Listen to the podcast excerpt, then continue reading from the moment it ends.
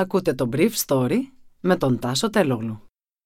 Χορηγός του Brief Story είναι το Avra Carbo. Avra Carbo, το ανθρακούχο φυσικό μεταλλικό νερό για να απογειώσεις κάθε στιγμή. Καλημέρα σας. Σήμερα είναι Σάββατο 26 Φεβρουαρίου 2022. Σάββατο συνήθως δεν βγαίνουμε, αλλά σήμερα δεν είναι οποιοδήποτε Σάββατο. Το κάνουμε για να μιλήσουμε για την επίθεση της Ρωσίας εναντίον της Ουκρανίας και τις εξελίξεις στη μάχη για τον έλεγχο του Κιέβου.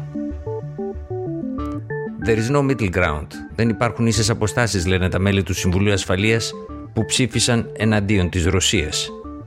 Η μάχη για το Κίεβο. Όπως αναμενόταν, η Ρωσία, μόνιμο μέλος του Συμβουλίου Ασφαλείας, μπλόκαρε την απόφαση του Σώματος των Ηνωμένων Εθνών με την οποία καταδικάζονταν η ρωσική εισβολή στην Ουκρανία. Η Κίνα διαφοροποιήθηκε, αλλά απήχε στην ψηφοφορία μαζί με τα Ηνωμένα Αραβικά Εμμυράτα και την Ινδία. Οι χώρες που καταδίκασαν τη Ρωσία επισήμαναν σε κοινή τους δήλωση ότι δεν μπορούν να υπάρξουν ίσες αποστάσεις, there is no middle ground, μεταξύ του επιτιθέμενου της Ρωσίας και των Ουκρανών που αμήνονται για τη χώρα τους.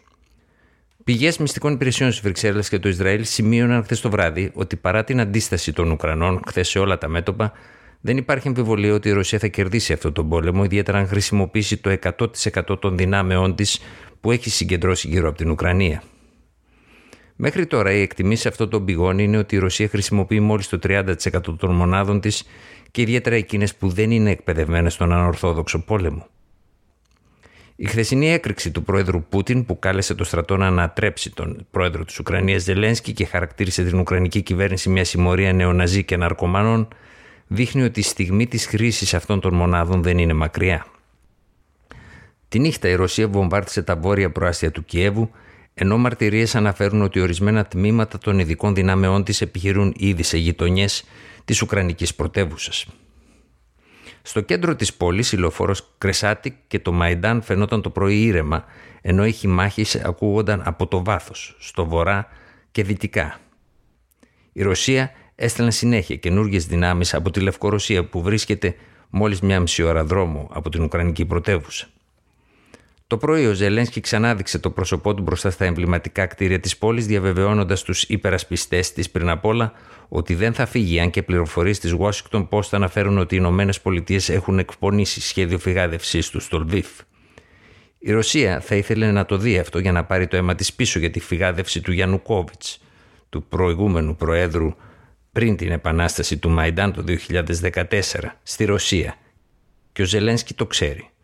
Φαίνεται ότι ακόμα και αν φύγει από την πρωτεύουσα, όταν αποφασίσει να φύγει, θα μείνει στη χώρα.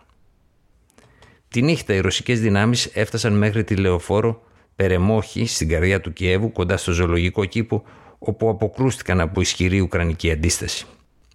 Οι Ουκρανοί χρησιμοποιούν τα πάντα από αντιαρματικά γιάβελιν μέχρι μονόκανα όπλα και βόμβες μολότοφ, αλλά αυτού του είδους η άμυνα έχει ημερομηνία λήξης, αν και εφόσον η Ρωσία αποφασίσει να χρησιμοποιήσει όλες τις τις εφεδρείες.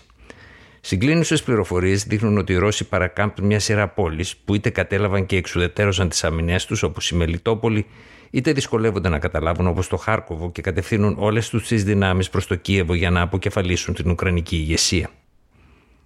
Το Ηνωμένο Βασίλειο και η Πολωνία συνέχισαν να παραδίδουν όπλα και πυρομαχικά στους Ουκρανούς τις τελευταίες ώρες. Αυτά φτάνουν οδικό στη χώρα. Νωρίς το πρωί η Ρωσία βομβάρτισε το εργοστάσιο παραγωγής ηλεκτρικής ενέργειας του Κιέβου, ενώ μια πολυκατοικία χτυπήθηκε στην οδό Λομπανόφσκι με αποτέλεσμα να καταστραφούν 10 διαμερίσματα απέναντι σε ένα με ευτήριο. Οι ρωσικές ειδικές δυνάμεις κατάφεραν να ελέγξουν και ένα δεύτερο αεροδρόμιο, το Βασίλκιφ, όπου φαίνεται ότι θα μεταφέρουν αερομεταφερόμενε μονάδες, καθώς το πρώτο αεροδρόμιο που είχαν καταφέρει να ελέγξουν στα βόρεια της πόλης καταστράφηκε εντελώς από τις μάχες. Ήταν το έκτακτο Brief Story για σήμερα Σάββατο 26 Φεβρουαρίου 2022.